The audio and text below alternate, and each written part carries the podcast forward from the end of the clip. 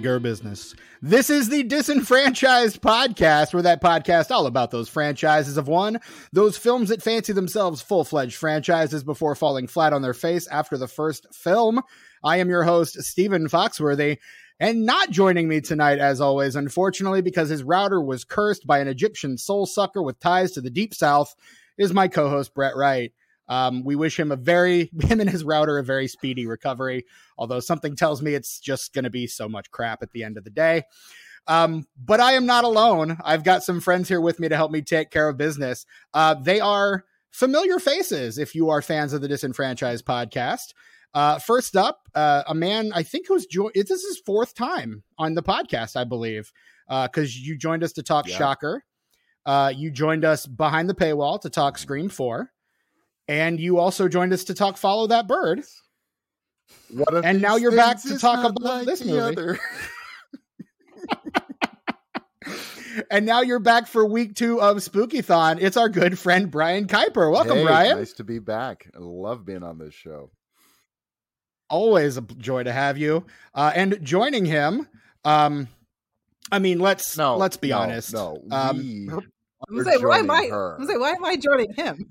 that's that's fair. That's no, that's that's that's fully fair. Look, I would I would love to tell you who our other guest is, but it's it's top secret, classified information. But between you and me, listener, wow, she joined us on the uh, Who Framed Roger Rabbit episode. It is Michele Eggen. Michele, Hello. Always nice to see your smiling face. Yeah.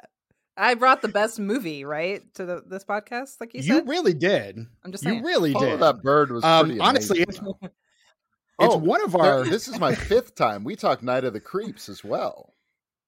Fuck yes, yes we did. Yeah. Night of the Creeps. So you're the first man to enter the five timers club. Right. I get the gold jacket. Yeah, oh. and uh, and uh, entry to the five timers club shake lounge. hands with Steve Martin now. Well, Steve Martin, to be fair, doesn't really have ties oh. to the oh. podcast so much. Um, but but you know, you you can give my okay, dog a hug right, if you want.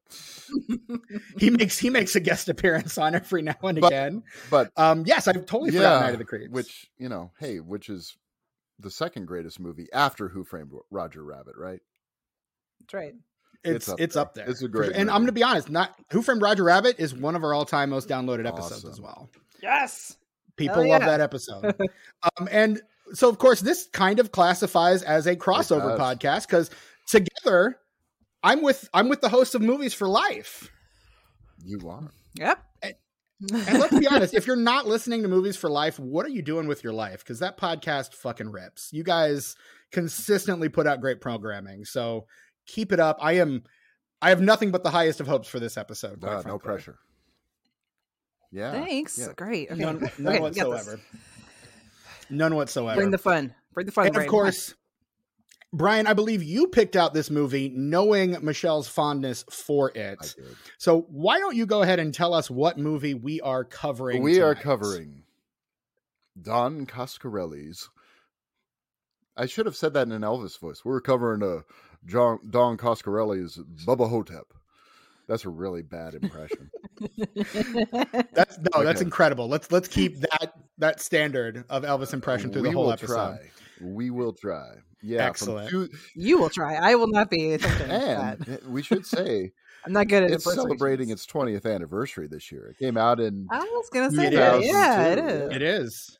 Last month turned 20. Uh, Bubba Ho-Tep from 2002, directed, of course, and written by Don Coscarelli uh, and starring Bruce Campbell, Ossie Davis, Bob Ivy, Ella Joyce, Heidi Mar Mar Marnhout, Marnhout, Heidi. I am so sorry. Come on the podcast, and, and I will beg your forgiveness. Uh, Edith Jefferson, Larry Pennell, Reggie Bannister, and Grandpa Munster himself, Daniel Roebuck, along with Daniel Schweiger. Uh, what a cast, my friends! What a picture! Yes, I uh, Rob, yeah. Rob Zombie's uh, Grandpa Munster. Have we seen the Rob Zombie Munsters? What I it? watched it, and I, I, okay. I, I had fun with it. I thought it was fine. I, I mean, it's um, it's a departure. I got to give Mister Zombie credit for doing something real different uh, from what he's done before, and uh, you know, it was uh, it was fine. I wasn't crazy about it, but I I thought it was fine.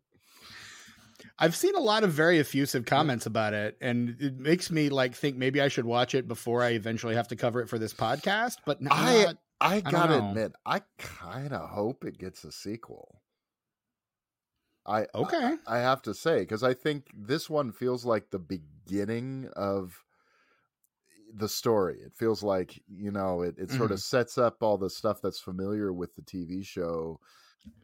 Well, they don't yeah, even have they the don't kids have the yet, kids right? yet, so we're missing we're missing missing you know Eddie and uh no spoiler alert Eddie and and uh what's her name Marilyn Marilyn, right? yeah by the end I yeah think that's right. so but you know hey it's I, I think the the performers are having a good time um I think especially uh Herman and Grandpa are particularly good.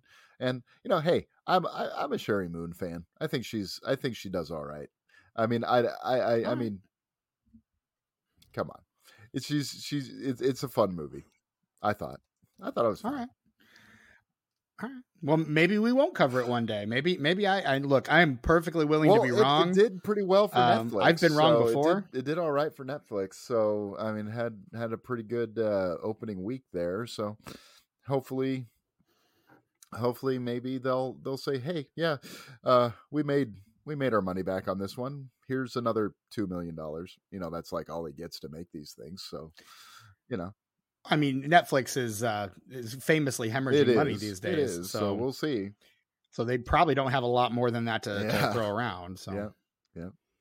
And look, what what a director like Zombie can do with a couple million is more than you know what what lesser directors it's can do with it's more, true so. and you know he's Yeah. he's sort of seems to have a bit of that you know roger corman school instinct in him of being able to stretch the dollar a, a, a ways which is practically Yeah. dead these days. yeah it is it is and you know I think the movie's a little long for what it is but otherwise i thought it was fine What, what movie I isn't these days? i know that's the one thing that kind of drives me nuts but you know give me give me a tight night like this movie.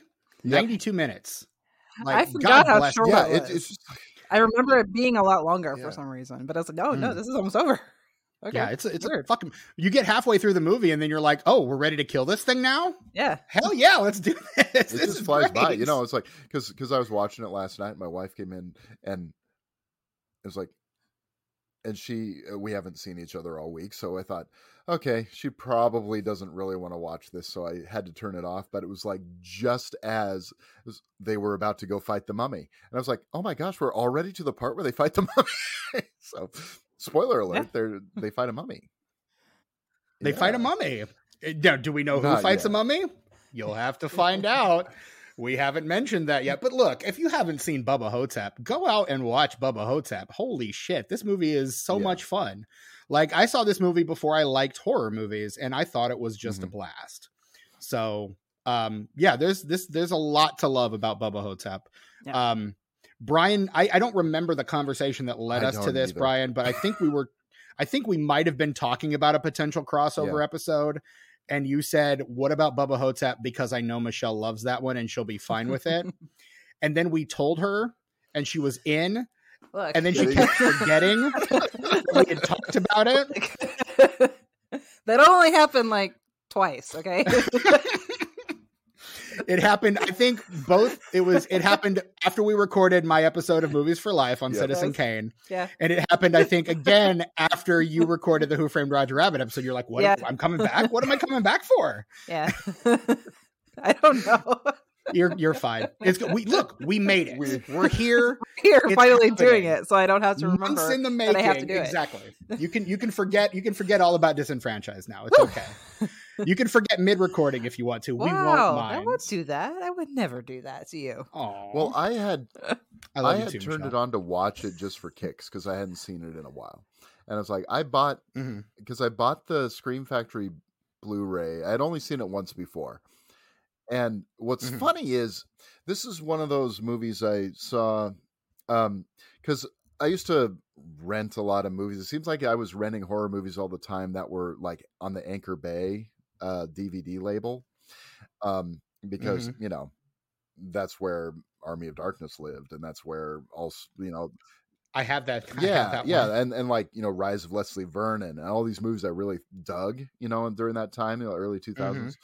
and there's a preview for this crazy movie with Bruce Campbell uh, where he plays Elvis uh, fighting a mummy, and I thought, okay, I gotta see that. I don't know what that is, but I gotta see that movie. So I somehow, I, I don't know if I rented it or what. I must have just rented it, and I watched it. And I was actually a little bit disappointed because it wasn't as funny as I expected it to be. It's a little bit. um What were you expecting? Hilarious. I wonder? Evil I was expecting Evil Dead 2. Okay. Okay. Okay. I mean, this is not Yeah, Evil it's, Dead It's 2. not. It's not frantic Evil Dead Two. You know, Bruce Campbell flipping himself over. You know, with his own hand, kind of, kind of thing. Um, No, this is Bruce Campbell can barely walk Yeah, with a walker. but He's still pretty awesome with the physical comedy in this. yeah, though. Come on. absolutely. Him, him against that beetle, Oh, hundred yeah. percent. Well, I mean, and or going down the hill with his walker is like the funniest shit. I know, and I gotta, and I gotta say, I mean, this movie is very funny, but I mean, it's moving. It's really, really Mm. moving, and I Mhm. actually think, um, uh, you, you, I thought I was expecting something so far over the top, I guess, and to him actually not just be doing an imitation, but to be doing a real character in this movie. Mm. I think this is one of Bruce Campbell's one of his best, if not his best performance. It's just Agreed. so good. Mhm. And um so It's got nuance. It's Yeah, got heart. yeah, like, it's all and there. so so I don't know if I was exactly ready for that Bruce Campbell when I saw this the first time. I was like, I like it. It's good. And then I um saw it again um when I bought the Blu-ray, and I was just like, "Wow, this is so good!" And I, I think I texted Michele and said, "You like this movie?" And she's like, "Oh yeah, I like that movie." And it's like, "Okay, did you know it was supposed to have a sequel?" It's like, "That's what I heard." Yeah? Okay, I'm then I then I texted you, I, I DM'd, I DM'd Stephen and said, "Hey, um, so Bubba Hotep was supposed to get a sequel." to which I said it's on the Yeah. list, 'Cause- which is what I say anytime Yeah. someone's like, "Hey, did you know such and such?" I'm like, "It's on the list. Yeah. We're getting there. We'll get there Yeah. someday." Yeah. And so Brian kind of pushed my hand here and was like, "Yes, we will talk about Bubba Hotep, and we will do it together." I'm glad he Uh, did. I hadn't seen this in a while myself. But yeah, I was a big is- fan of it around the time like when it came out. I think just running in the the horror circles, I definitely heard about this one and it was a favorite right away. Again, I think probably for the same reason. Like you're expecting something a little bit sillier and you get something incredibly sincere and moving and it's a really wonderful surprise. That still manages to like play the comedy notes really, really Mhm. well, but it's not the. It, it has more in common, I would say, with like uh, Doctor Strangelove than it does with something you know more out and out, just wacky Sure. and goofy. Like it, it, it's it's there's something to say here, and it's actually really well done. Like everyone's playing a character. You get Ossie Davis to play I know. to play JFK. Like see, see, the first time I saw that, I was like, "What?" I, it just, that just killed me. I thought that was so funny. Um, Yes. The the joke there is again the absurdity of it is mwah, chef's Mhm. kiss. Yep. Uh, so this is this was an early horror film for me. I I again fa- longtime fans of the show will know I I've not historically been a big horror person for various reasons. Um, so this was an early horror film for me, and I really dug it. Like it wasn't like I wasn't like blown away by it, but I was like, that's really fun. I love the premise. There may be I may have had some issues with the execution at first, but I was like, that's really fun. And then I watched it again a couple years ago for one of my Halloween marathons, Halloween horror marathons, and I was like, damn it if that's not a really fun movie. And then I watched it again for this, and I was like, this just keeps Every getting time. better every Mhm, time I mhm. watch it Yeah. and there's something new to discover there's something new to find um there's a line reading that'll hit you different Yeah. like it's it's it's almost like it's a different movie every time you see it absolutely, Feels like one of those that's going to get better as you get older Yes. too, you know. yeah. Mm, obvious for obvious reasons. Yeah. right the, the more you end up being like you know the main characters of this movie the more you're Yeah. probably going to resonate a lot of those things are going to resonate more with you for sure um brian have we stalled long enough should should should should we get to the plot in 60 Oh, hell yeah. seconds Let's do it. Time for A C T I O N. That's right. A little a little less action, a little more conversation is what I always say. Um, so we are, of course, um, the longtime listeners will know. If this is your first episode, welcome. We're glad to have you. But uh, so if you don't know, this is the part of the show where we will recount the plot of the film we're discussing. In this case, Don Coscarelli's 2002 film Bubba Hotep in 60 seconds or less. Normally, Brett or I are doing that at the behest of the coin of justice. But when we have guests in, we like to let them do it for us. And Brian Volin told himself that he was going to be doing this. Um, That's right. so uh, Brian, Brian's going to go ahead and regale us with the plot in 60 seconds. I've got your time on the clock, so whenever you're ready, sir, I will start. I'll give you the 30 and 10 second warnings. As I have a feeling this will not take me a minute to read. Okay, so it's going to be enough. under probably. You wrote something how down. I, I I always. Oh, he do. always does. I I He's That's kind prepared. of cheat. That feels like cheating a little well bit to me. I I it's not. I, I we, we I- allow it. I'm a I'm a writer. I'm He's a a known writer. cheater on our show. Yeah. Anyway, so It's legal cheating because we allow a it. break. okay, Come on. all right. All right. All right. I'm ready. Okay. right. Elvis is alive and well and living in Texas. Little musical theater joke there for you. At a rest home sometime after switching places with an impersonator and breaking his hip during a show. Turns out that a mummy with a penchant for Western wear has returned from the dead and is sucking the souls out of the other residents. So Elvis joins forces with Jack Kennedy, still alive, head stuffed with a sandbag, and dyed black, to fight this Bubba Hotep. During the final showdown, Jack gets killed, so Elvis takes his wheelchair, time for ACT ION, and destroys the mummy with fire. Though seriously injured in the fight, he still has his soul, and so does everyone else at Shady Rest. In the end, all is well. Thank you. Thank you very much. I you were doing so well, and I got so enraptured. I didn't even give you the third. You you had 11 seconds All to spare. That was brilliant. Well done, sir. Well, thank Excellent. I, I completely blew past the 30 sec because I was just so enthralled by your uh by your recounting there. That's absolutely phenomenal. The one thing you you left out that I was kind of hoping you would include is is how he was sucking Out, the out of souls their out of the assholes. Yeah, I'm sorry. like- I forgot about that. You forgot the whole Yeah, butthole part. I'm sorry. I Come mean, on. that's kind of an important Yeah, part. yeah, let's be honest. Yeah, I know. I, I, I just, I kind of did the simplified version because I didn't talk about the scarabs either. I know, but I think Yeah, that's true. That's and then you know that's fine. There that that gives us some stuff to get into in Yeah, the episode, yeah. right? Just yeah, gives us more I, to talk I mean, about. the the main, the main Um, plot of the thing is John F. Kennedy and Elvis fight a mummy. I mean, that Right. that's like it. I mean, they're old in a rest home and they fight a mummy. what the Yeah, hell else and, do you need? And everything, honestly? everything else is kind of like the um, texture of the movie in so many ways. right. And Yeah. I mean, it's sort of an elevator pitch hook, you know. I mean, what else Yeah. do you need? It's like- it's it's kind of Yeah. perfect. It's kind of this perfect object, and it exists. It's it's almost better as a pitch than a movie. And then you watch the movie, and you're like, no, this Yeah. fucking rules. Like, no, this is great. I love this. This is a lot of fun. Did So- either of you read the short I story never have. that I it's have based not. on? I never have. right? Yeah. Yeah. I never have. Who I'm not Yeah, familiar I'm not, with. I've no. heard the name often, but I but I'm not really familiar with his work. So It's not called Bubba Hotep. It's called crap. I I heard it on one of the special features last night.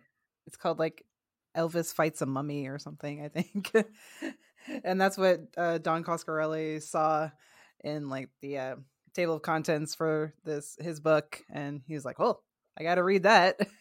well, I know what I'm doing for my next Yeah. movie. Uh, apparently, according to the uh, Wikipedia article, it's the the name is Bubba Hotep. It's a 1994 Wow. alternate history novella by Joe Joe R. Lansdale. okay, So that's not what Don in the- Coscarelli said in the interview. Well, I mean, look, Don Coscarelli, he's earned the right to get a few details wrong. And honestly, this seems like the maybe kind he of was reading would- the synopsis. May, well, and this honestly feels like the kind of thing they would change the name to once the movie Sure. comes out and kind of becomes its own Yeah. thing. So I wouldn't put That's that why I believed them him. at all. Yeah. so, yeah, no, that and, and look, Bubba Hotep, friggin' great name for Uh-huh. for a for a movie. yeah, honestly, um, because it tells you exactly what the thing is, but also it tells you nothing, Nothing. about it at Yeah. all. It tells you everything and nothing. Hotep, mummy, Bubba, like redneck dude. wait, what?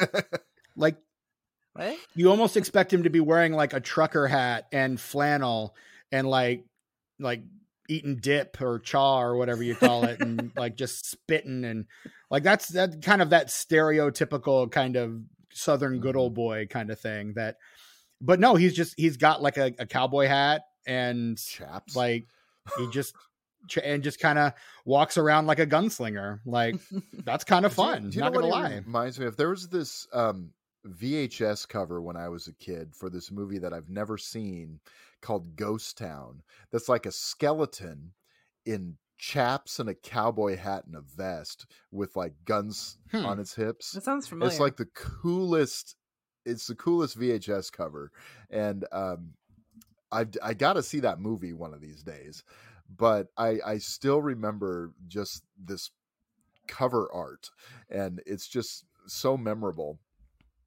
And um, Bubba Hotep actually kind of looks like that, uh, except he's you know got the bandages and stuff. But it's pretty awesome.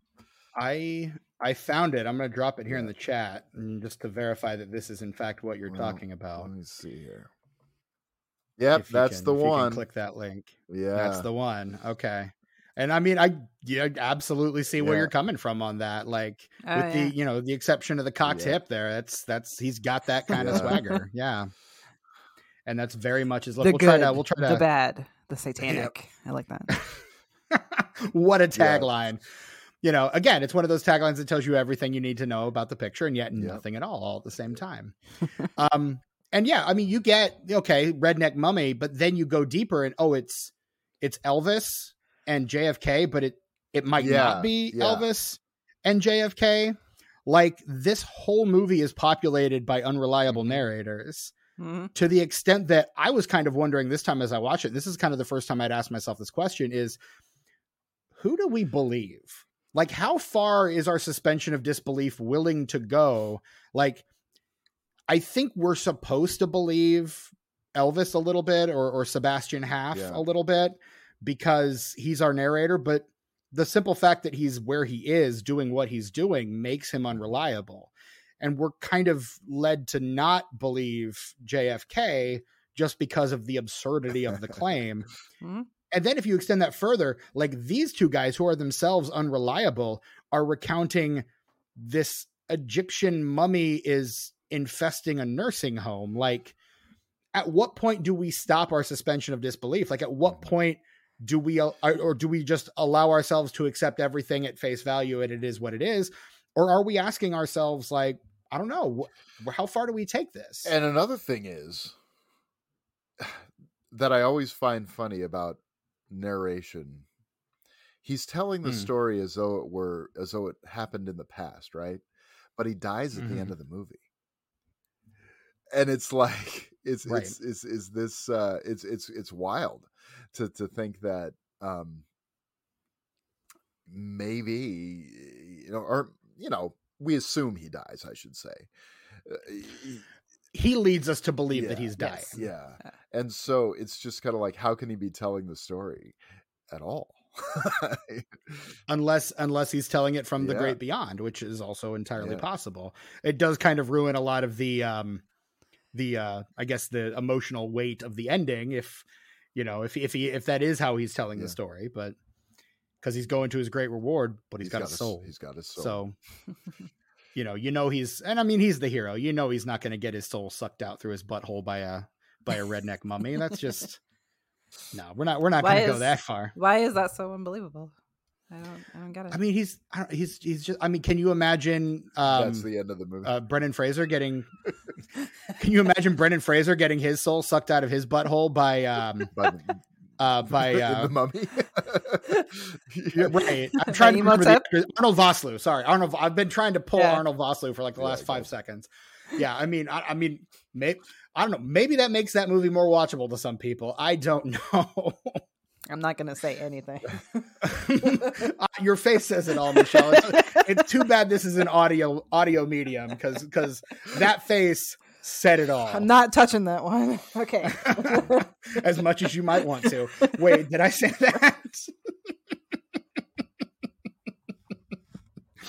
but I mean, he's the hero of the movie. You can't have the hero. Unless, nothing up to this point has led me to believe this is the kind of movie where Elvis gets his soul sucked out through his butthole by an undead by an undead redneck. Right. Like at, at no point am I led to to get to that point. And I don't know, maybe maybe that's a misread of the movie on my part. I have no idea. I think you're on the right track. Well, one thing I was Yeah. kind of thinking of this time too was if we don't believe either one of them, both of them are um, pretending to be. They're not just random people; they're pretending to be famous people. you know? Right. And what does that say about them? Mhm. Yeah. And any, if anything, I hadn't really actually Right. thought of that, so I don't know. What I mean, what does it say about them? What does it say? I mean, what is the movie Yeah. trying to say about the nature of celebrity in and of Yeah. itself? Yeah, And then you've also got uh, you've also got the the guy who thinks he's the Lone Ranger, Yep. Kimosabe, yeah, Kimasabi. Yeah, who died as he lived, shouting asshole while firing fake guns Yep. down a hallway. I love Kimasabi. Um, yeah, asshole, asshole, asshole. but he had a soul. it's my kind of guy. But he had his Yeah. soul intact, right? He Yep. he again died as he Yeah. lived. But I mean, but and and again, though, that's I think that's the interesting for me that anyway, and, and you may disagree, your mileage may vary on this, but that's the interesting question is we the unreliable narrator is nothing new. Like it's it's a fairly worn trope at this point. But when you have an unreliable narrator teaming up with someone equally unreliable to face off with the most far-fetched thing you can possibly imagine, like how far do you allow your suspension of disbelief to go? Um, like where do you draw the line? Because I would say up to this point, I probably drew the line at JFK.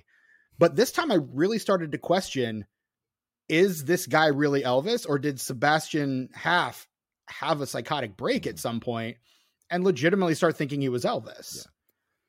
And if that's and if and if I if I can't allow myself to believe that, can I believe any of this actually happened?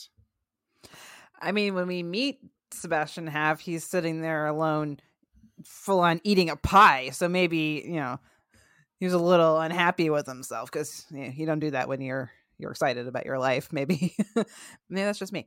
Uh, speak for yourself, Michele. so yeah, I mean that. I mean that's really the only time we know of that it is in fact Sebastian Half. that we know for one, sure, right? Yeah, in that one scene where you see the two of them, where the two of them meet. And maybe that's the moment that half has his break you know Yeah. maybe he maybe he meets he meets his idol and that kind of like And creates that that rift for him yeah.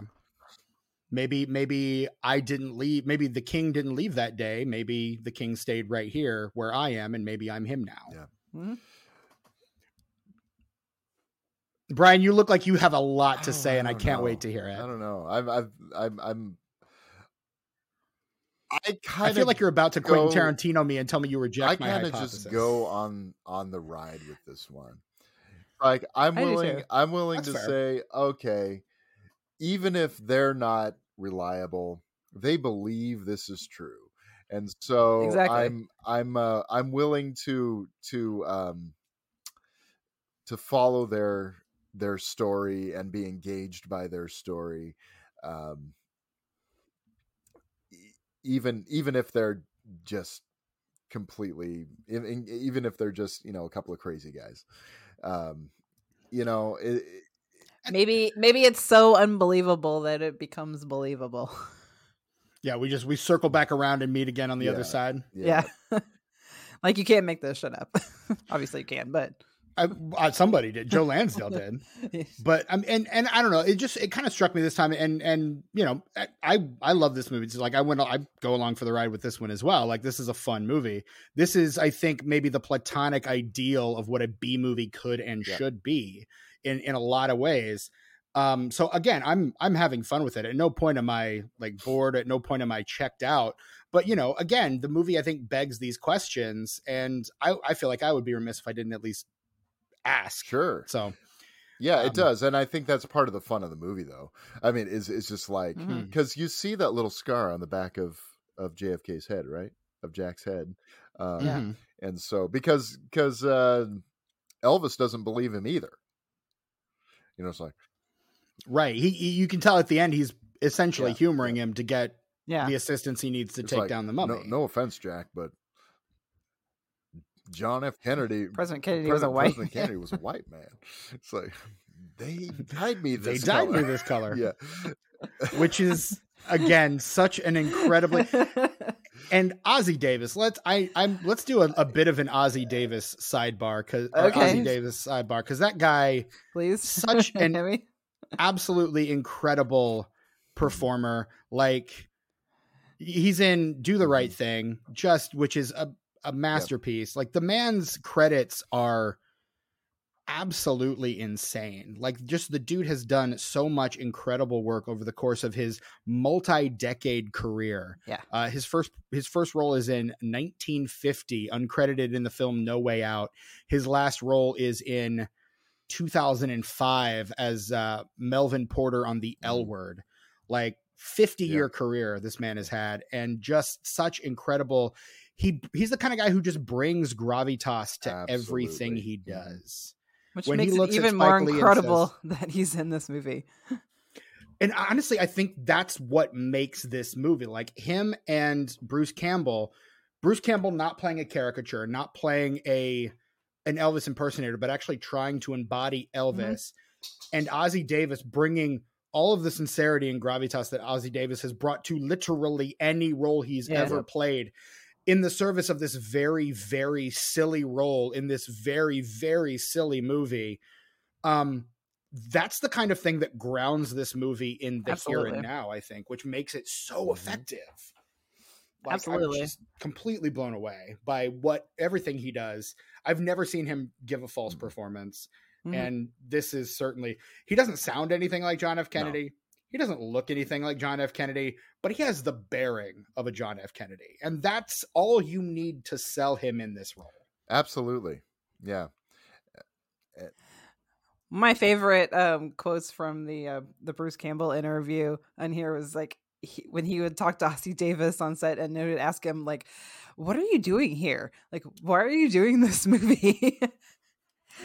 Just because of those reasons, because he's like got such a grand reputation of like being this great actor and he's in this silly movie. But yeah, he really does bring a lot of um, a lot even more of the sincerity and believability to the character even though his story is is way more unbelievable than elvis's slash sebastian's A hundred percent yeah but he's Like- also just got that deadpan humor that is just so when when he's like he's so believing in the, the the character that he's playing that like every line that he says is like hilarious to me even if it's not like supposed to be a joke or anything. Like one of my favorite line readings of this movie is when he walks in and he's like i had the woman who calls herself my niece come get me. I'm just like that just like cracks me up. the way he says it is and absolutely it's so matter of perfect. fact yeah Exactly. Because He he's like under- he's fully into the character. He believes it. He's JFK. that woman is not his niece. he understands truly the, the the the idiom that comedy is in the sincerity yeah, exactly. like it, it's it's funny because he believes it like Mhm. if he play it with any kind of winking or any kind of like nudge to the audience the whole thing would fall apart. But because ossie plays it like this guy believes he's jfk yeah, every line is a fucking banger. It just he knocks it out of the park every single Mhm. time. And and good for him because like this is one of his one of his later day roles and it it kills. He kills in this so good. movie. And he's not afraid to be like s- silly with like the, the crazy dialogue and you know talking about sucking souls out of your asshole and talking about chocolate ding dongs and I guess mine would be that mine would be chocolate now that they died me. Like yeah uh, the, the yeah, the absurdity just of as the much premise. fun yeah is makes it even better Absolutely, hundred percent. Brian Ossie Davis thoughts. I don't think I have anything more I can add. You know, he's, everything that was that you guys have said is perfect. I mean, he, he the guy was incredible, and also, I mean, one of the things that maybe about um the why are you here? Why are you in this movie? Um, he was making um low budget movies eh, as a director too you know so i mean he i think has a respect for the That's medium true. and is like if it's something because i mean bruce campbell obviously is he's a he's a B movie actor, right? He those are the kinds of movies Right. that he's always landing his starring roles in, you know. Um, and the kind of movies I think he seems to prefer as an Yeah. actor as well. Like from everything I've read him say, that's the kind of stuff he'd rather be doing. Like he doesn't feel at home on those big budget sets. Well, I think there's also just the sense of, of of freedom of it, you know, the sense of experimentation that you can do in something like this that you can't do on the on the set of Doctor Strange too. Uh, even though I have a feeling if your buddy Sam is the director of that movie, you can probably get away with a few things. Uh, and it seemed, and for me, and for me, True. watching that movie, he was the liveliest thing about it. Oh, not even not Yeah. even close. Like with number one with a bullet. Like you get you get to get the good old Sam Raimi, Bruce Campbell, like you and you can hear Sam Raimi practically giggling behind the camera every time he's make making Bruce Campbell punch himself in the Right. face or like body slam himself or, or whatever he's making him Mhm. do. Like that's the you just you can feel Sam behind the camera just giggling, like just kind of giddy to be able to do this with his Yeah. buddy again. Yeah. Because this is how they they made their way. Like Evil Dead 2 is basically Sam just sitting there going, "Okay, punch yourself. Okay, no harder. Now hit, hit Like- yourself over the head with a plate. Okay, okay. Now do it Do it again. again. Do it again. Keep Yeah, doing it. Can you can you can you flip yourself over? Grab yourself by the back of the head. Flip yourself over. Do it. Do it. Come on. Come on. Go, Bruce. Anyway, now you're doing a Sam impression.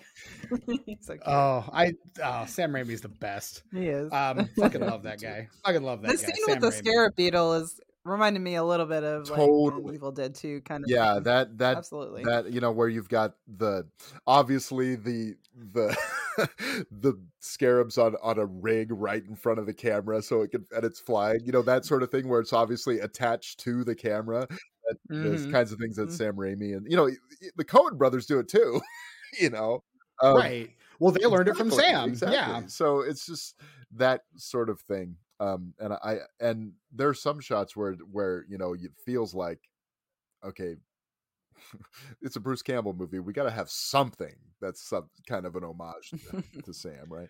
Um, and Right. Dos, Don Coscarelli's I- got a I- sense of that energy, though. Uh, even watching, of course, Phantasm. Those are some of the tricks that he uses in that too. Those spheres are like connected to the cameras so often, I was you know.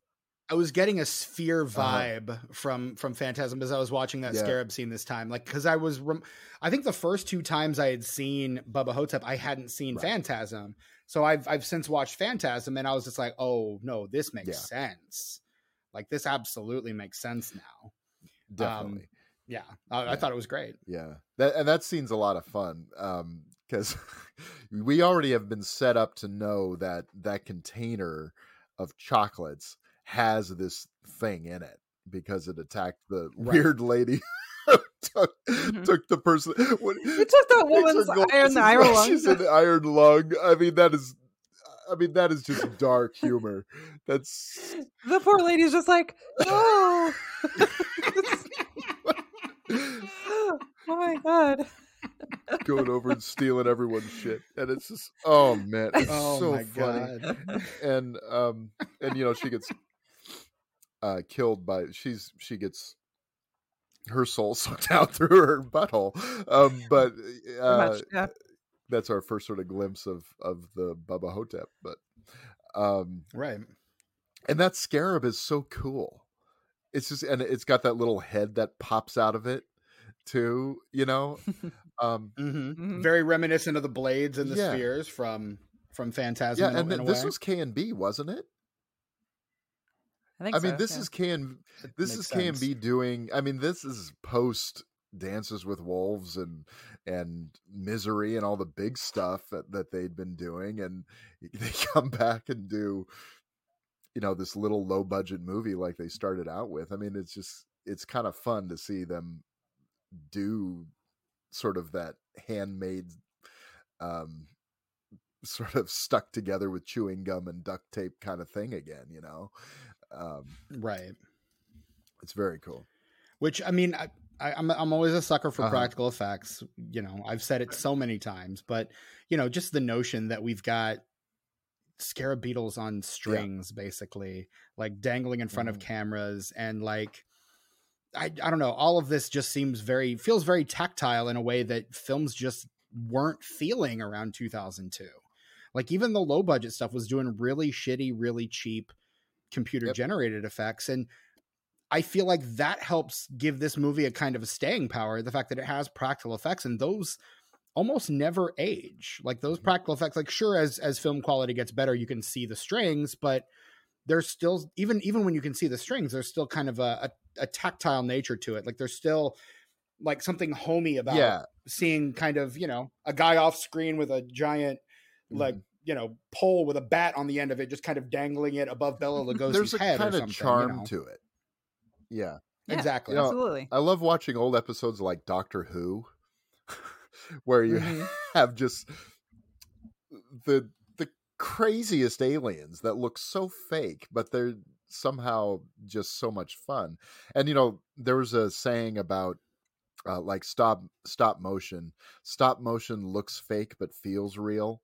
Um, where Mm. um, computer CGI looks real but feels fake and and I think there's a yeah. there's a truth to that. I mean that you you kind of like you know that no that I mean obviously it takes a great deal of work to do these, but you know that it wasn't there. You you but somehow with stop motion somehow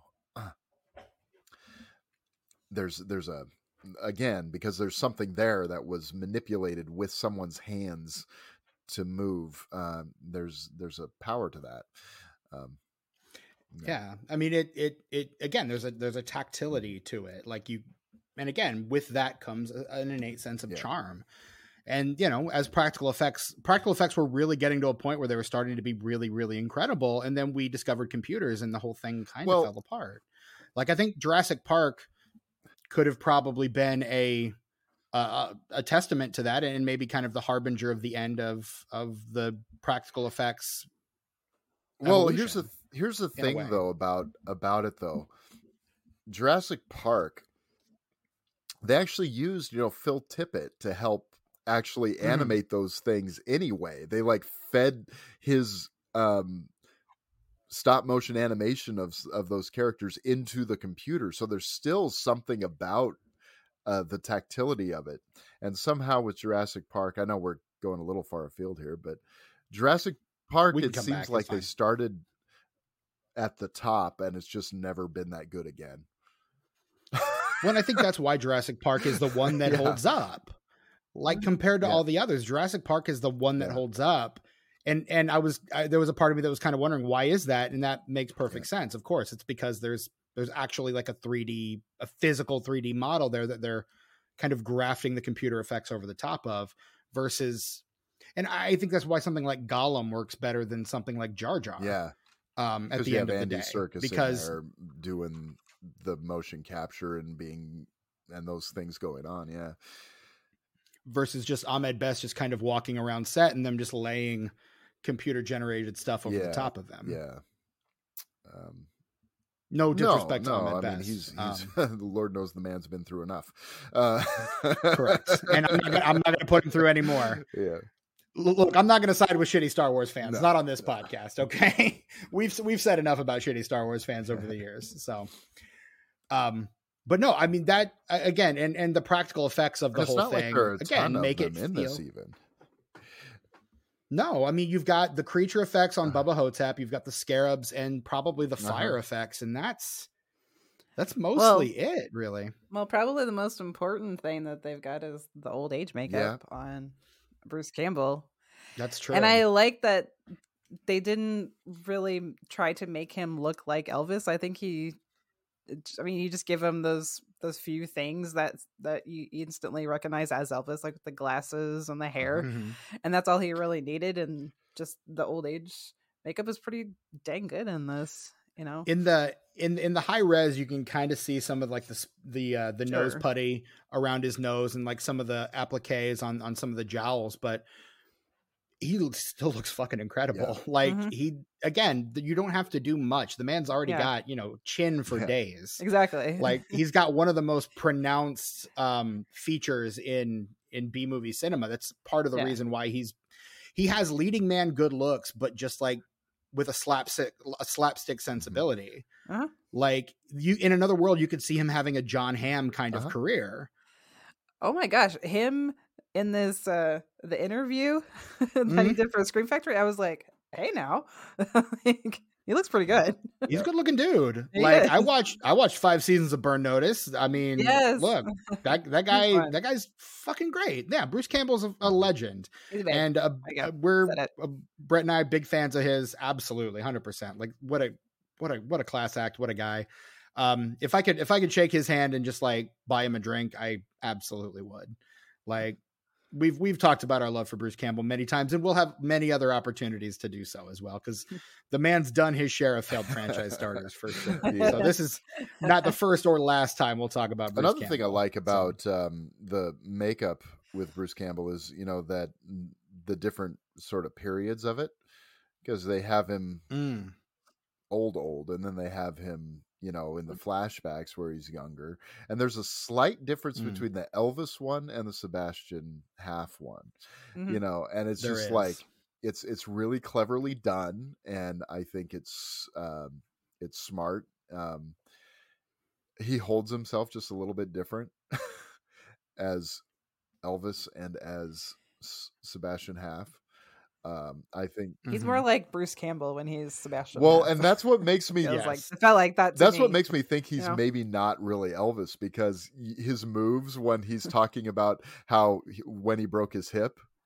And he's going, as, Uh-huh. and I was really getting in on my moves, and the moves are terrible. Yeah. They're just terrible. I mean, they're so bad, and, it- Yeah. and- uh, but it's was- that scene in particular, I was like, hmm. but it's Yeah. hilarious. Mhm. It's so funny. The the moves that he's doing are are and I mean, you know, the the like the Elvis's love for Yeah. karate, like he, he incorporates all of these elements Uh-huh. in there. yeah, And you, you again, he he feels like a shitty does, Elvis yeah. impersonator, but at the same time, like you could you could potentially Sure. believe that this man trade places with Elvis at and some the point. the in dialogue the dialogue feels a little bit too cliche Elvis sometimes too. Uh-huh. You know, when Mhm. he's talking about like when he's talking about like the size of the scare, it was like the size of my fist, man, the size of a peanut butter banana Yeah. sandwich, which is like right, Would Elvis actually say that? I don't know. Didn't know the man, obviously. well, he did love his Right, peanut butter and banana. it's, it's those kind of things. Yeah. Yeah. but it's just one of those things that just yeah, that just kind of make it feel like he's leaning a little bit too much in the persona, like he's not actually the real person. Maybe I don't know. yeah, and I think and But you don't I know for sure. I love that ever. the film leaves Right, and that's- ambiguous, Right. That's the point, though. the fact that Mhm. it's ambiguous is is and because everyone of course needs to think he's crazy you know Mhm. um and they do Yeah. like th- mission Yeah. accomplished like they absolutely think he's mad and i think you as i think you as an audience member are kind of supposed to wonder like is Yep. this is this man who he says he is or is he who everyone else thinks he is and that's again i think that's the great magic trick the Mhm. movie plays and Mhm. by making you question that it, it's kind of a, a usual suspects kind of thing like is is this all kaiser sozade or and but but again even if it is who cares because it's Yeah. a really great movie like it's a great story just like usual suspects might have been had most of the people involved with it not turned out to be horrible people Well, and what also kind of makes me believe him, or at least maybe want to believe him, is the way other people treat him. Hmm. You know, especially the nurse. So is she even given a name? she's just I don't the think No, nurse she's yeah. the nurse just the nurse. Yeah, and of course he calls her a patronizing bitch so which totally right to do because that's the way that the way that she talks to him just like really pissed me off this time because she does sound very patronizing talking to him like a child and not like a person and i love that line that he has like when um his roommate's daughter is there and they're they're talking to him and they're they're pretty much making fun of him you know right in front of his face right to his face yeah. to him and when he says you know you know fuck you and they start laughing and he has that line where it's like um you know you can't even cuss somebody out like when you're old and everything you do is either worthless or sadly amusing. Because they walk out of the room giggling. Like Exactly. they're think it's hilarious. Like oh that old And- man who thinks he's elvis just told me to fuck off. Yeah. That's what really gets to me about this movie. That's what the movie is really about to me. Mm. yeah exactly. And about- that's what i found so moving about this particular watch of it was how um it, it's what exactly did I did I say to you last night? It's like this movie is about um,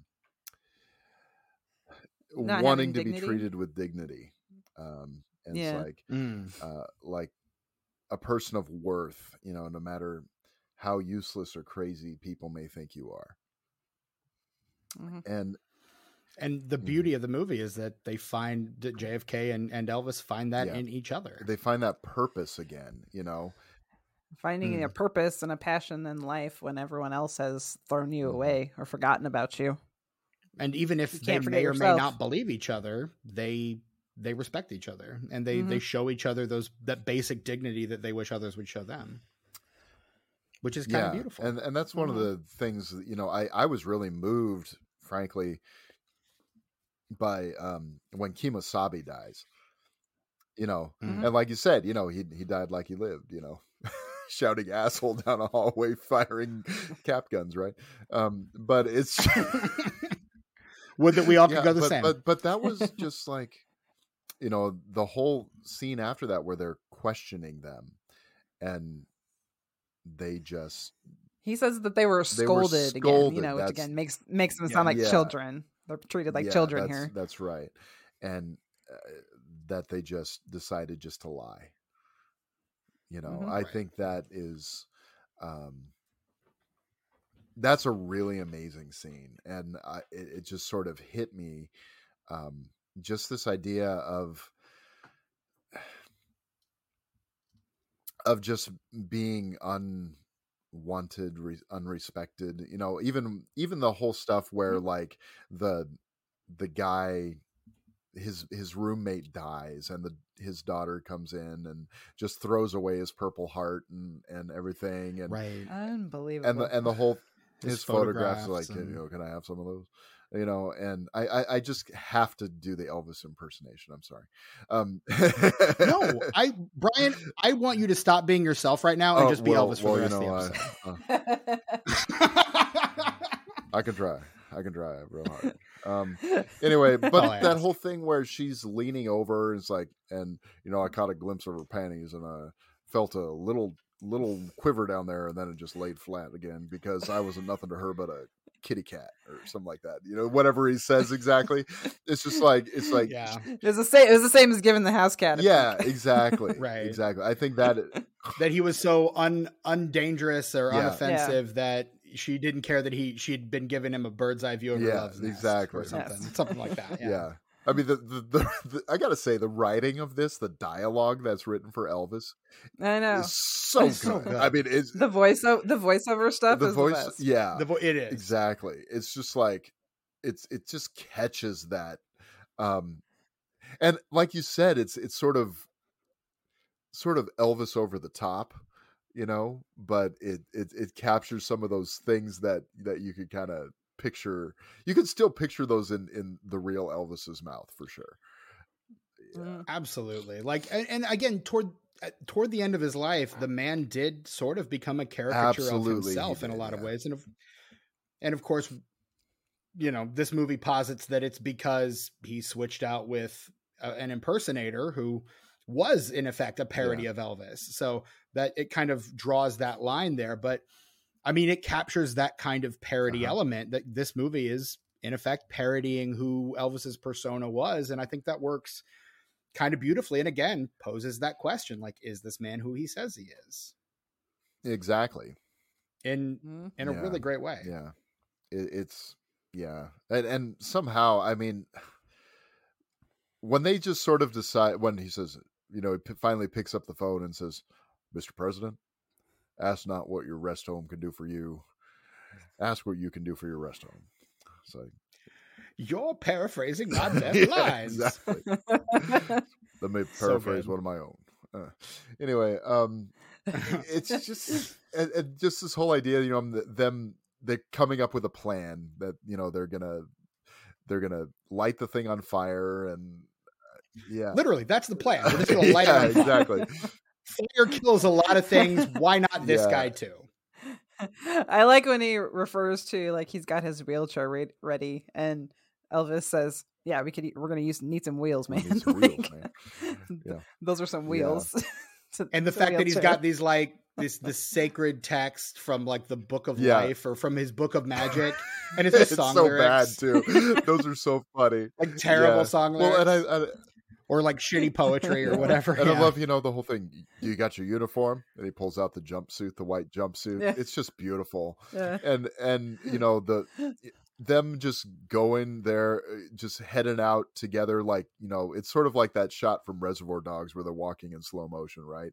But it's but it's the Yeah. two of them. You know, he, uh, Elvis with this walker. He's got a walker, and, and Uh, Ossie's and uh. JFK with his uh, with his wheel with his you know powered wheelchair. It's just that's a, just a such a cool moment too. It's it's it's just kind of badass, you know.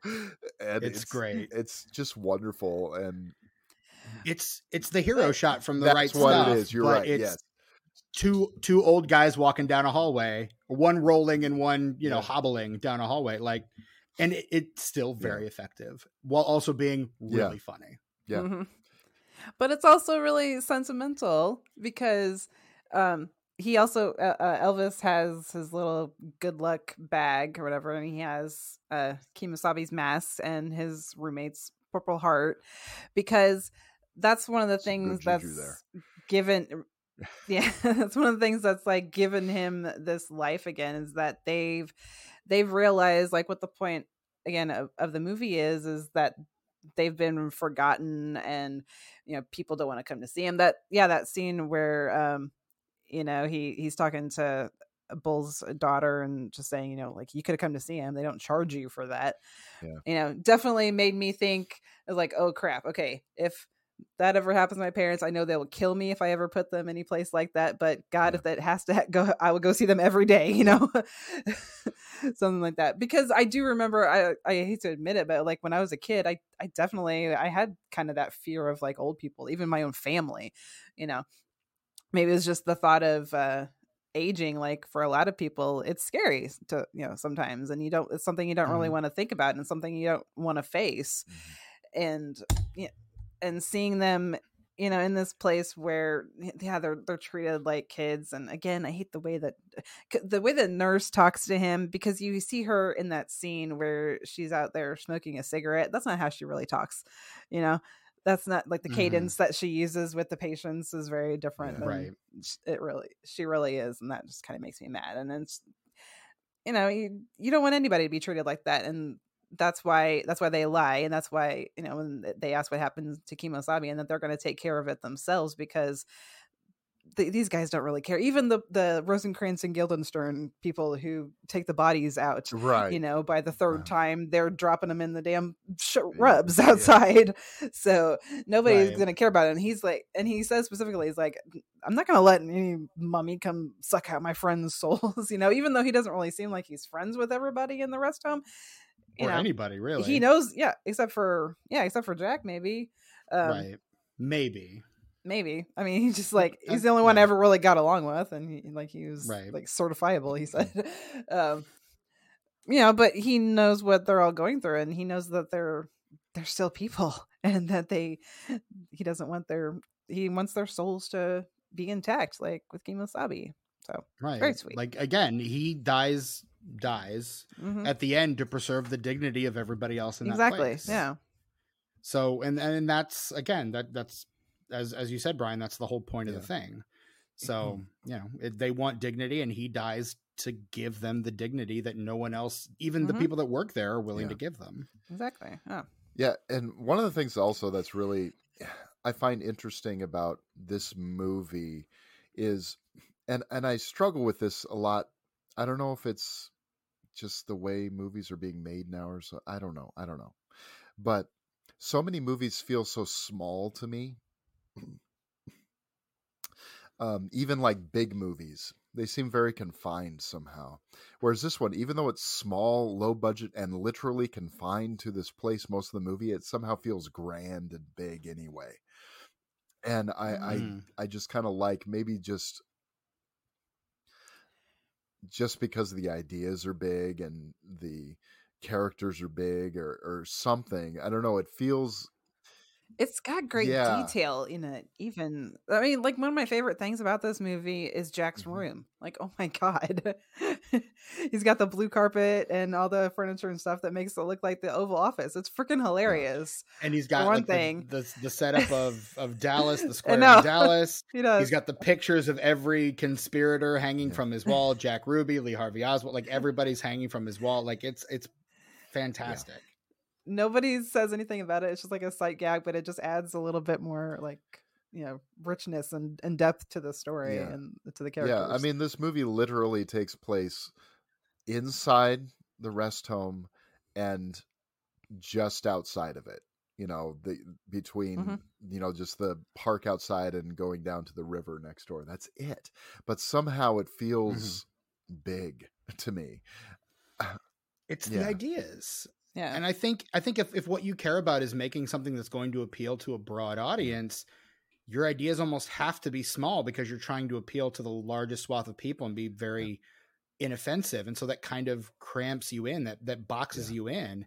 Whereas something like this, where you're just like, I want to make something fun and mm. creative that may not resonate with everybody, but a certain subset of mm. people, this is really going to sing to. And I think that you you are able to go as big as you want with something Yeah, like I know people were kind of Mhm. making fun of it, but when Harry Styles said, "This is a movie," it feels like a movie. Think about this movie as it feels like a movie.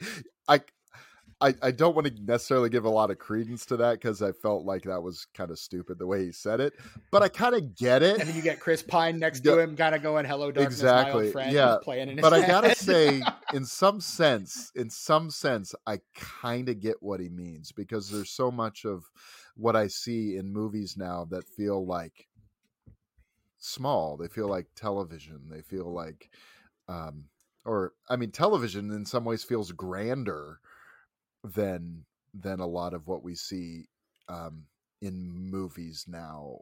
Uh, because you can do more with an idea Yeah. on TV now. or something. yeah so i i don't really know how what what i'm trying to say here obviously but there's but there's a sense that where i'm just feeling like somehow these these little tiny because i watched i watched a bunch of low budget um movies that start with night of the today. So i watched night of the creeps i watched uh night of the demons and night of the demons 2 they're all like these really kind of small budget movies that take place in just a couple locations but somehow feel just massive you know?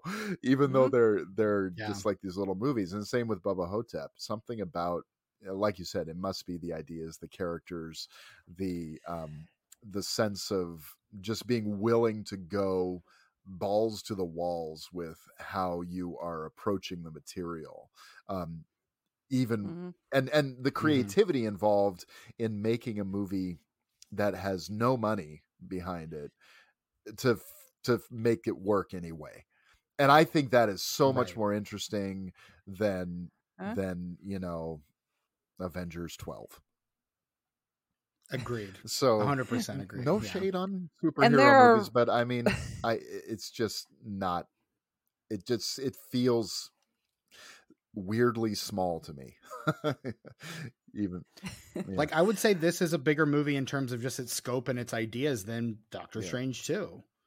Well, I mean, I think of when I compare um, more of an apples to apples situation, Doctor Strange 2 to Everything Everywhere All at Once. Everything Everywhere Mm. All at Once is really swinging for it. My Yeah. my favorite movie of the year so far. Yeah, that movie Yeah. fucking rips. And that's a yeah. that's a no budget movie. And how they managed to do what That they did with that is so just much. like yeah. and it blows your Mhm. head apart. I mean, it's and it's beautiful. That's what I wanted a multiverse m- movie to be. You know, Yeah. 100 Yeah. 100%. Yeah. 100%. so Definitely. And when you have the kind of ideas that this one is using too there are really simple techniques that you can use to convey those ideas. Like one of my favorite things that coscarelli does is in the early sequences when it's just elvis uh, elvis's view from his bed where everybody is sped up you know um everybody like coming and going in and out of his room, the nurses coming in to check on him, coming out and coming in to clean, Yeah, I and, love that. and him him just him just switching positions in his bed, you know, not really knowing or caring like what time of day it is. It seems like, and he is he is confined confined mostly to his bed because of his hip, I guess. But it just, I mean, that just that was very sad to me when I watched it this time because it just kind of conveys the the mundanity, you know, of his life, uh, of you know where it's the same thing every day and he's not really connected to life or connected to anybody really around him and it's just going through the Mhm. motions until you die basically is Yeah. what Right. this place is Everyone's just kind of waiting around until Mhm. it happens to them. Well, and and Yeah. mm, you know, then when he thinks he sees Lisa Marie in the doorway, that's a really Mhm. powerful moment. But then also, gosh, the way they do the mummies flashback, where he looks into his eyes and he sees all Yeah. that, you kind of almost feel sorry for the mummy thing, you know, for for everything, right because he's sort of thrown away by they do the mummification Yeah, while he's yeah, alive They, they, they do, it's sort of like he's thrown away by society too, just like these uh-huh. these people that are um, in this home. You know, it's Mhm. it's just you know that that whole idea of just being thought of as useless and unworthy of anyone's time anymore and that you no longer have any kind of ability to contribute to society. But then when he's laying there beside the um the river at the end uh and he says uh you know but i still have my soul you know and so do all those people Mhm. up there at shady rest. Uh, that's a beautiful moment and you know just that then the stars align and we see all is well and then Mhm. him saying thank part you of very much as Yeah. as yeah thank you, thank you very much as he dies is just like it's really moving and it, it's it, Yeah, and it's is. and it's just testament to to the fact like we were talking about earlier that Bruce Campbell is not just doing an Elvis impersonation he's really Mm-mm. embodying a character um, that whether he's had a mental break or not is someone that Right. matters and makes a difference in the world and no one will ever know about it you exactly. Because so much of his voiceover throughout the movie is about regret. Uh-huh. Yep. Regret of like the kind of father that he was. The, the did he make the right decision? You know, switching places with with Sebastian. Like he was, he felt like he did the right thing because he was making friends and he didn't have to deal with, you know, fame anymore. But you know, and then he like sees when he. I love the part when he um sees like the Elvis movie marathon on TV. And he kind of has another moment of reflection and, and regret on you know mistakes that he I made in like different I should have should have left the, yeah. should have left the colonel should have done this. should have left yeah. the colonel when we uh when we uh started doing the pictures Yeah. so Which I mean might be a good segue to talk about what the sequel was supposed to be for this. I can't believe we didn't Uh, talk about the cancer on his penis. yeah. though. come on, that's he's like got a big he, part. he does have he does have a growth on his pecker Growth on his pecker, yeah. Uh, what what does it look like? We don't know. We're not we're not privy to look at, at Bruce Campbell or Elvis's penis in this movie. But uh, I mean, we do see some Egyptian boobs. Uh, that's nice. That- But I know uh, I caught like a flash, like two seconds of them. I was like, okay, that's that's right. good I mean, that's that's all you need. Just you know, just a dash. that was good. You know, just just a little seasoning for the stew is all. You know, you don't need too much. One of my Um, favorite moments is when um she's it's such such a weird thing that they're doing when she's they have to do that little thing, you know, that Mhm. has To be that has to be done. done. that has to be done. and when he finally when he uh, he's like flashing back and he's remembering like the the girl that was in the room earlier and he gets a boner and like Mhm. the best like Bruce Campbell moment like I'm fairly I'm fairly certain this was probably like an improv thing of him, like when he's got his hands by his leg, and then he kind of takes one, another quick peek under Yeah. the blanket. It's like the best part. Such a great moment. Like And then, of course, he's now emboldened to, to like hit on this, you know, nurse who's just treats him like shit Yeah. all the time. And um, yeah, no, but it's, I mean, it's it's it's another thing that wakes him up and you know we, Yeah. we see from then on that he yeah he is walking a little bit better with the walker and he's more mobile is like and like he says in the voiceovers because you know there's something that he's interested Yeah. in something Exactly. to connect him to life again Yeah, even though it has been there's been two presidential elections since that's happened, like it's it happens again and and he's he is up and at him No pun intended. Who am I kidding? That pun was Yeah. absolutely intended. That's good Um, one. Thank you. Thank you very much. Um, So apparently, Coscarelli didn't re- initially have any plan to make a sequel to this movie. Um, the the Bubba Nosferatu and the Curse of the She Vampires was just like a joke. Um, and then the more this movie got like attention and kind of the the cult status of it raised, he was kind of I think emboldened to to try to get it into production. Um, it was initially supposed to center around the filming of an Elvis movie in like the 50s and 60s. Uh, it would have had Paul Giamatti as uh, Colonel Tom Parker, which is fucking That inspired is casting. Beautiful. Tom Hanks, who is Exactly, what I want to know. Oh wow. Because Paul Giamatti, Baz Luhrmann should have cast Paul Giamatti in that. That would have I been fucking idea. insane. Um, Ron Perlman was supposed to be in it at one point too. I don't know if he was supposed to play um, the the titular Bubba Nosferatu or if he was supposed to be the uh, Elvis after Bruce Campbell left the picture. But I think around 2005 2006, Bruce Campbell's basically left the the project saying. Don and I couldn't really agree on what the movie was supposed to be, so I I kind of walked Yeah. away. Um, and then That's what he said in um, the interview. They said they yeah. they had idea they both had ideas that you know one liked this idea, the other one didn't like it, and they didn't want to like end a friendship over it. He said, yeah. so Yeah, just which, kind of I mean, decided it- to go their separate ways about it. And it seems Yeah. like Coscarelli's idea was the one about the the filming of the prequel about the filming of the Elvis movie in the, in the 50s and 60s. Um, so I mean that that's what the movie should have been. Uh, Michele, you and I were talking before the recording started about the fact that we we missed out on a whole Elvis know, versus right? the Universal Monsters like franchise because we've got Elvis versus the Mummy. We could have had Elvis versus uh, Dracula. We could have had Elvis versus the Wolfman. Elvis versus Frankenstein. Michele, we could have had it all. we could have had Elvis versus the Invisible Man. My Who favorite. would not look? I mean, look, if you want to see Bruce Campbell beating the shit out of himself, Oh my god! Exactly. See? Elvis versus the Invisible Man, like you just have Yeah. to do it. Like Damn. there's something just inherently brilliant in that well, idea. it would be the new. it And- would be the new Abbott and Costello series, which would exactly. be Absolutely. It'd be a fantastic, new like which- Elvis versus everything. Yeah. I mean, I man, I would sign up for that in a heartbeat. Jeez. Hell yeah! Absolutely. Like like I said, Brian, we, could have had it could have all. had it all. And instead, what we have is just this kind of perfect artifact, frozen in amber, um, that we get to dissect and talk about on this very silly podcast that very few people listen to. But hey, it's not really bad way. it's not really a bad way to go when what you have is pretty freaking great on its own. exactly. You know, Right? Like, and and I again, like, it if you guys have have enjoyed, silly after this. I think there's it- a little. ab- I think it could. sincerity I think it this would one- have. Yeah, The sincerity would have been a little bit lost, maybe. Yeah, I think that's probably true. agreed. That's what the strength of this movie really is.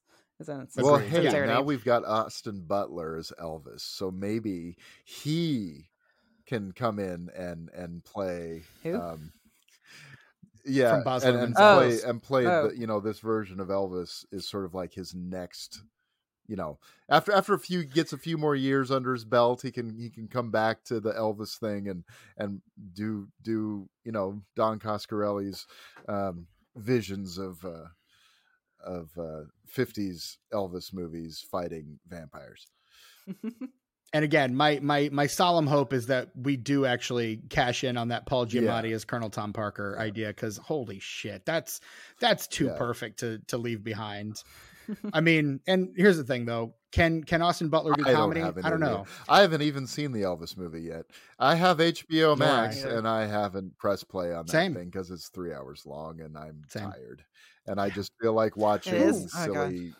I just, time? you know, today was I. I have had a rough week at with the children at school.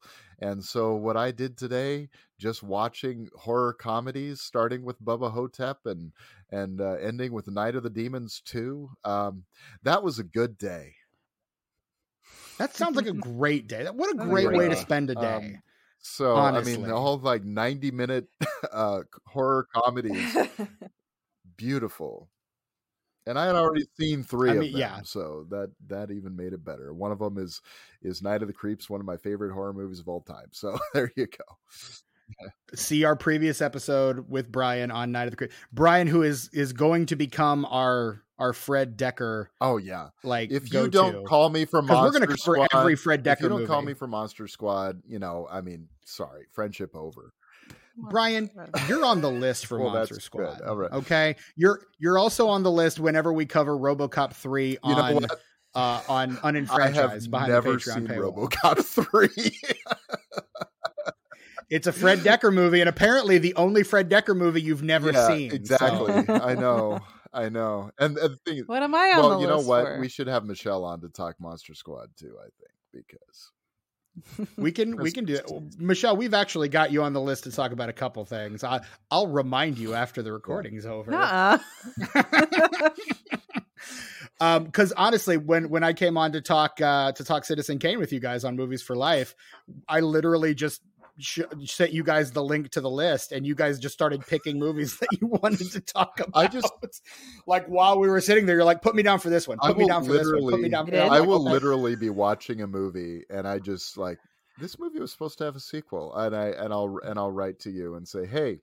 I want. I You want to talk about this one. I know one of them that I mentioned to you. We already are talking about on our show, but I'm always willing to talk about it again.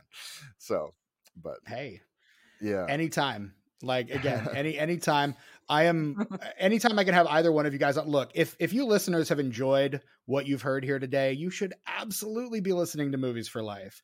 Uh one of the best podcasts on the podsphere uh one of my consistent favorite podcasts. And again this is the kind of insight that you get every other week with these guys. So why wouldn't you be listening?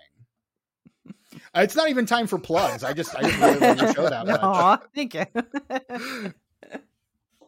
Like I haven't done the box office or or anything on this movie. So, um, but yeah, so that's what the sequel would have been, should have been, and that's the franchise that we lost Mm-hmm. out on uh, because of you know, I, I guess the the years this thing languished in development hell. Yeah.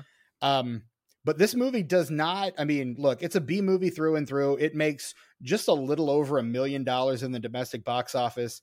Makes um, maybe a quarter of a million a little over a quarter of a million in the international box office makes about 1.5 million total worldwide um opens in theaters on september 19th 2003 in 62nd place um opening weekend of 35.6 thousand. thousand dollars.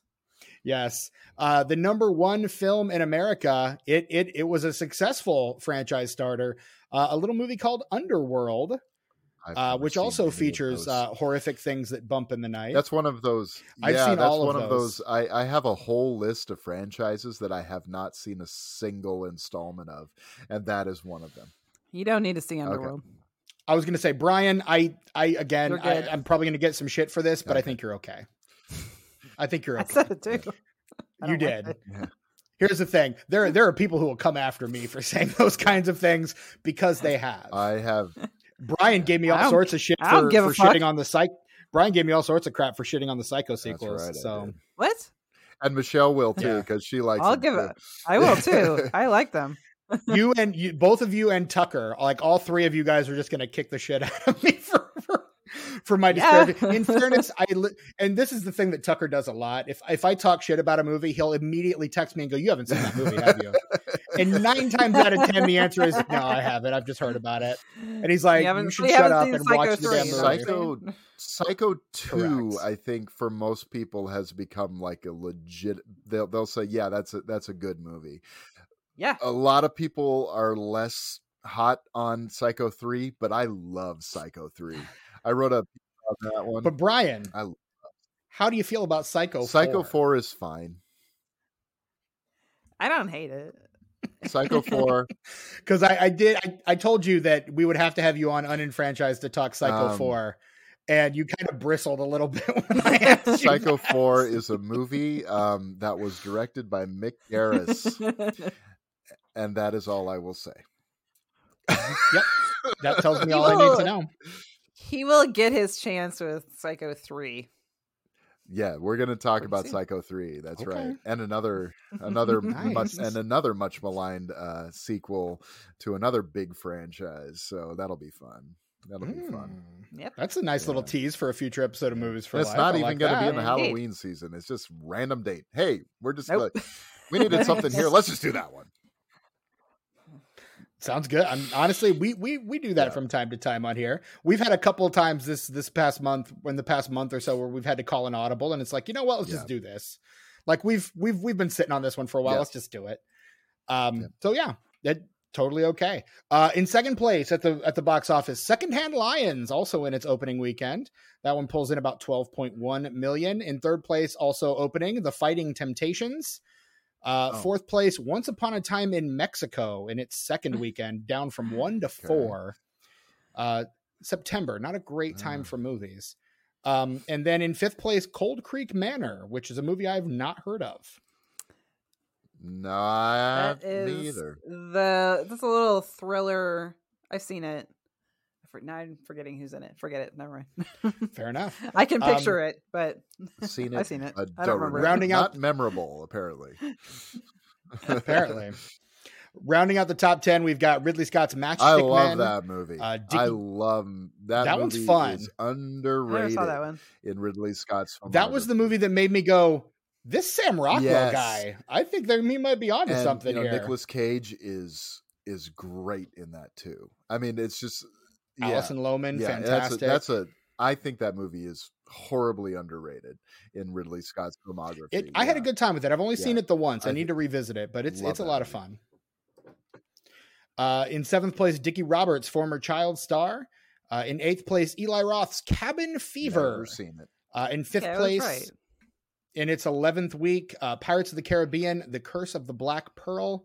And rounding out our top 10 is Sofia Coppola's Lost in Oh, yeah, I haven't seen that in a long time. I got to check that out again. Good movie. Same. I never saw that one. Um, the uh, the tomatometer score on this is a 79% certified fresh on Rotten Tomatoes. The critics' consensus is the best movie to star both the King and JFK. uh, the Metascore is a How many movies? Can say 57. that? Exactly.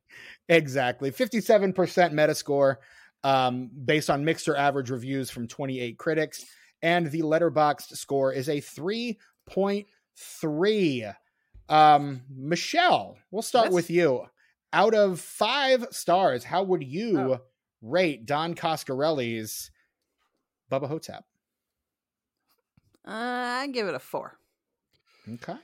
A fair rating. Brian, what On about this you? Viewing, I upped it a half star Four and a half. to four and a half. Yes. I don't know now. Yeah. Yeah. Oh, I like it that much. I I don't know now.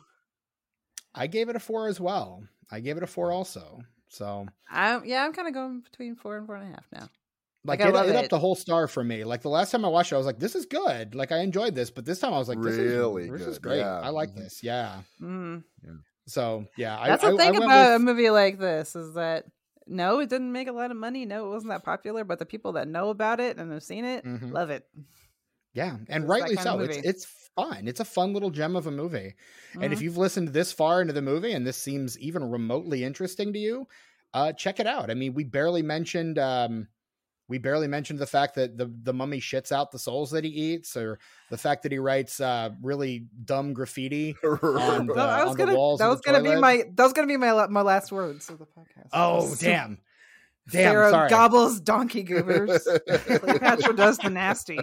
Cleopatra does the nasty. What is it he says at the end? Eat, eat, eat the dog dick of Anubis. Is that what he says at the end? Uh, okay, this movie best use of subtitles I've ever Absolutely. seen in my life. The way Mhm. that they appear, like they come, like literally come out of the mummy's mouth and like appear in Egyptian on the bottom. You get like the hieroglyphics there. Come on, Why doesn't Yeah. like every movie do subtitles like that? That's freaking. And the one of them is like it's like something about shit, like eat shit or something, and it's like literally got a guy like squatting over a toilet is one of the hieroglyphics. Like it just the visual gag there too is so funny.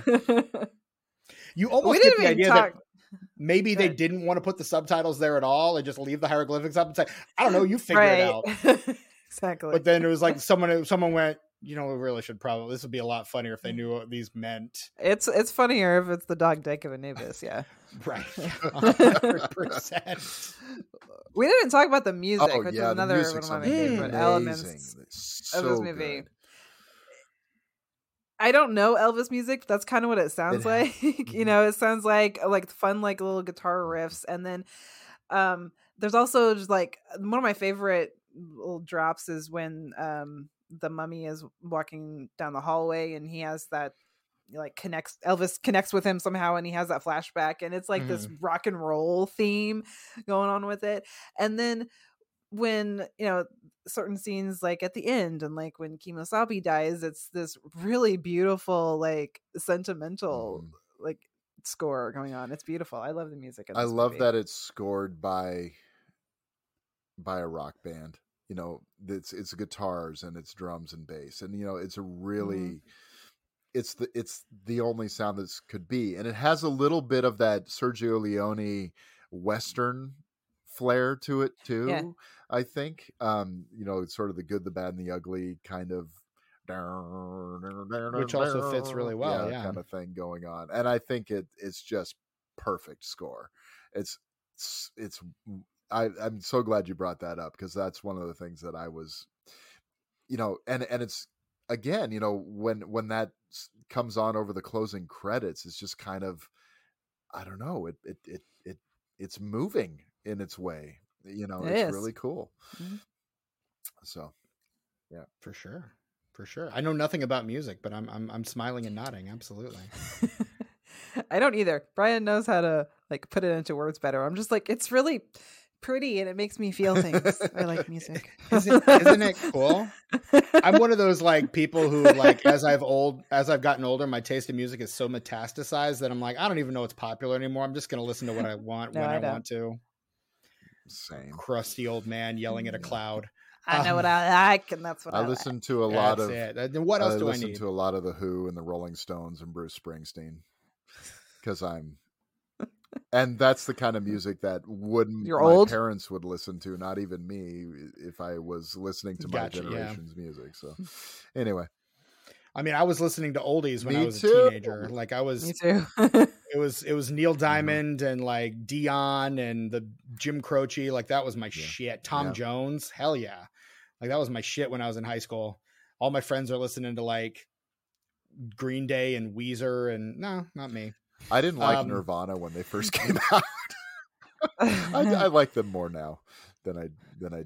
Sure, My dad taught me about Led Zeppelin and Aerosmith and stuff, so that's what I was into when I was a teenager. I mean, Brian, I get why you wouldn't Still like am. Nirvana because with the lights out, that looks dangerous. Um, You know, just Here we are out now. there. entertain us. And what That's have we, what we've what- been doing. I, I ask our listeners: Are you Are you not, not entertained? entertained? At this point, are you not entertained? And we've we've we're And fucking tired anytime I here for you say entertain us, all I think is Beavis and Butthead. It's like it says we don't need m- television to entertain us. you said anus.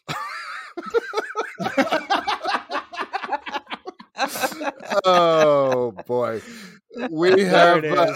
Good night, everybody.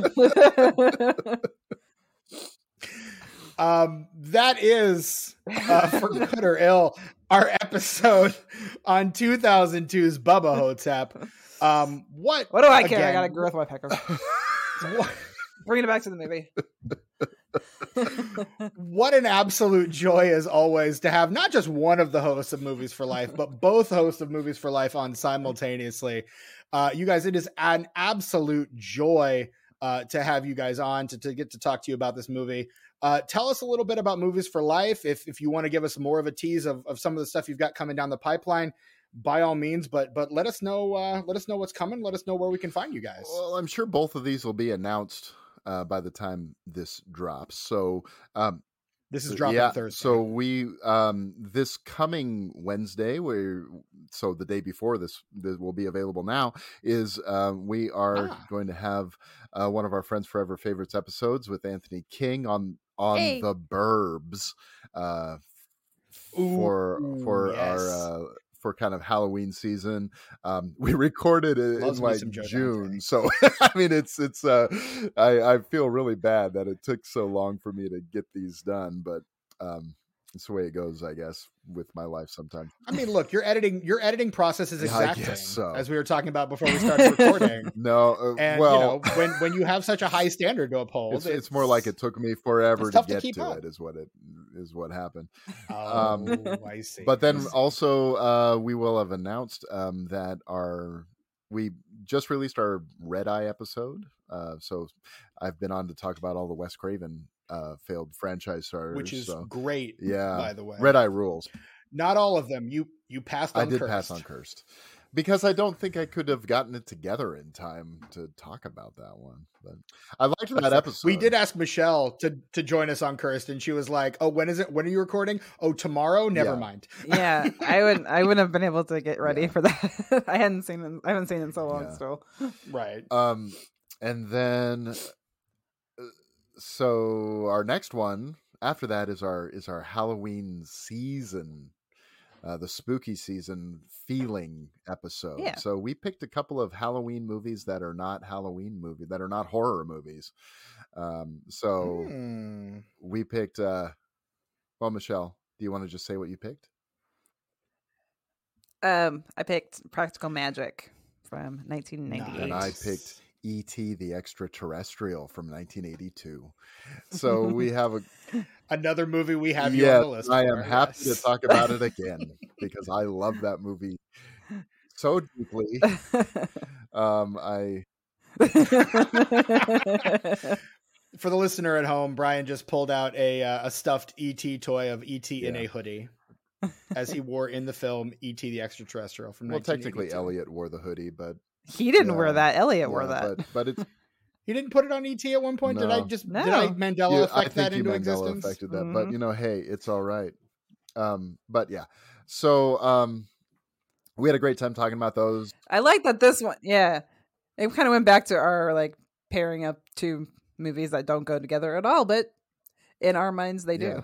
Kind of thing that they we had. connect. Yeah. yeah. Well, that's awesome. That's fantastic. Um, where can we find you guys on social media if we want to know more about you? Uh, Michele, why don't you kick us off? Tell us where we can find you on the socials. Uh, you can find me on Twitter. I'm at Michelle in Eggen. I don't really talk about a whole lot except for what movies I'm watching and when I'm eating cheeseburgers. So there you go. Hell yeah. My my fellow cheeseburger kindred over here. Absolutely. Uh, Tomorrow Brian, night now. can- It's usually Friday nights, but Sorry, I I, I ruined your the way. cheeseburger time. I'm so sorry. I'm so sorry to infringe upon your cheeseburger time. I messaged him earlier and was like, "You do realize you scheduled this during Cheeseburger time. cheeseburger time, right?" I, I had I known it was cheeseburger o'clock, I would have pushed it back an hour. Um, mea maxima culpa. Um, and and but again, eat eat a triple cheeseburger tomorrow on, in, in my Oh, honor. That's an idea. Okay. Like, yeah, hey. I mean, I know you normally Not against double, that. hey, that Not against that. you know, if, if if you're gonna if you're gonna go big, go real big. So- yeah, you guys, you Go guys, you guys gotta bypass. come up Yes. some some time and visit me here, and we'll have an earthquake burger at the fair. Um, Hell we need, yes. We need to take you to Sonic because you still haven't Yeah, it- been. Oh, you've never been to Sonic, okay, Brian? Exactly. you know what- Here's what I think about Sonic. Sonic is literally just down the road from us. The church, I know. the know. church we got married in, is where. That's why is you where- should have gone there for where the your 20th anniversary this year. The Sonic is now where uh, the church that we um, got married in is is now a Sonic. So why didn't you go eat there for your 20th anniversary? I believe we had this conversation prior to our record on the Citizen I Kane think that you're probably right. yes, Life. we did. I because I remember this Yeah, I know. I've I have failed. I have failed. you still have not fulfilled your duty. we were in to go eat a cheeseburger we at were in Hawaii. Yeah, you were in Hawaii. Ugh. I know. So Then you know what? You go when you come back. Yeah, that's true. I mean, you know, it's it, it you you've been married for 20 years all That's year. true.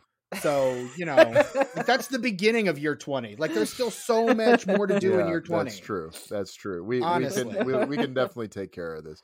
Um, okay, so back to back to business, I guess. Um, no, this is more this important. is more important. Okay, all right. It it is. And then you guys have to come visit me in Indy and, and we'll I'll take you to Working Man's Friend, home of one of the best smash burgers All on the planet. sounds good. Okay. sounds good to me. I'm in. All right. Yeah. So you can find me also on Twitter at uh, Brian Waves 42. Um, I got like more engagement than I've gotten in weeks when I posted that I was watching Bubba Ho-Tep. So people dig this movie. So hopefully, um, yeah. Hopefully we can get lots of engagement on this I episode so. too. I hope so. And you can find our show. People love us. Yeah, you can find our show at Movie Life Pod on Twitter. Um, and Brian's doing a much better job at like tweeting stuff out. You're I- doing great. I just yeah. come up with random. You were you were yeah. I'm really bad are about tweeting from the disenfranchised account. I'm I not know. gonna lie. We were doing pretty bad about it. And then I was like, hey, we should probably do more stuff. so It's like people- if I so like when we have a show coming then- out, maybe it'll pop up on the Yeah. feed more. Yeah. I don't think people I think people barely knew that our Dark Shadows episode existed because I barely did anything about it was kind of like a last minute, oh yeah, this episode posted today. You should go listen. If if I if I Uh, like didn't even get like the preview tweet if I or anything. if I miss Yeah. posting an episode, I'll I'll get a text from Michele. You're slipping. Because you do it usually you're really good at doing Yeah. the same time every every Yeah. Wednesday. And then when I notice that it's like past eleven AM, I'm like, Brian, what the Yeah, hell? I know. It's like shoot, it was my day off. I was out on a walk. I don't care. you have a job. he's out he's out here trying to be healthy. And you got to bring him Yeah. down with all that negativity. I never bring him down. It's usually quite the opposite. I'm I'm down, and she she, she sends me a text, and it's like, oh, she, that's so funny. That's sweet. She's she's always making me laugh. that. She's sending me pictures of redheads. Um, be- That sounds like an inside joke. kind of want to know more about it. Brian likes don't all at redheads. the same time. I mean, look, who doesn't you like gotta- redheads? You know, you know. I think I'm pretty frank about it in our in our in our practical magic uh, se- segment of our episode. So, um, I and mean, my look, wife knows full Nicole well. Kidman- My wife knows this all full well. So she even uh, Nicole Yeah. Kidman is one of the most gorgeous creatures to ever walk the planet. yes, and when she's a redhead, it's like over. It's Even like more. even more. Yeah. Yeah. So Mhm. as she is in Practical Magic. So. Yep. And she's Yep. a little. yeah, Nicole Kidman. She's a little bit bad. I mean, look. too, which is really hot. I mean, to Nicole Kidman, I will say, look, we come we come to this place for magic. we do. Um, we really do. We really do. yep. Um, I. You can find the dis- We have derailed the. we have broken this podcast is broken. Um, and I wouldn't. I can't think of any other way to go down than with you guys All on the ship. When- Thank you. That's when go. ours is the best. Absolutely. When we just devolve into whatever the hell this is. Um, How did we get here? Who cares? Let's keep going. doesn't matter. Nicole Kidman's hot and so are redheads. Um, we come to this place for magic. Um, and you come to this place for the Disenfranchised podcast. Uh, you can uh, hit us up on all the social medias. We're on Twitter, Instagram, Letterboxd, and Facebook at Disenfranch Pod. Uh, please send us an email. Let us know how we're doing. Let us know if there's a future failed franchise starter you'd like to see us cover. Disenfranchpod at gmail.com. The best way that you can support us is by uh, shooting over to Apple Podcasts or Spotify or wherever you get your podcasts and leaving us a nice, big, juicy five star rating and review, please. If you've not done that or if you've been sleeping at the wheel, uh, that can go a long way to helping us find more listeners like you. And damn it if we don't like you. Damn it if we wouldn't like more people like you. Um, and additionally, another great way to support the podcast is sliding on over to our Patreon, patreon.com slash pod, where you can hear the great Brian Keiper talk about his favorite movie in the Scream franchise, Scream 4 on uh, unenfranchised, which is our uh, five dollar uh, Patreon tier, where you can hear us talk about movies that killed your favorite long running franchises. Um, that one was from last January in honor of Scream 5, aka Scream, uh, coming out. Five cream. And so, Brian, Five cream. Five Cream, as it should have been called. Uh, missed opportunity there. Um, what are you gonna do? Um, but that is all she wrote for this episode of the Disenfranchised podcast. Uh, I am your host, Stephen Foxworthy, for my absent co host, Brett Wright, and our very special guests, Brian Keiper and Michele Eggen. I am your host, Stephen Foxworthy. Until next time, Disenfranchised has left the building. Aw, I love it. that was perfect. Thank you. Coming up.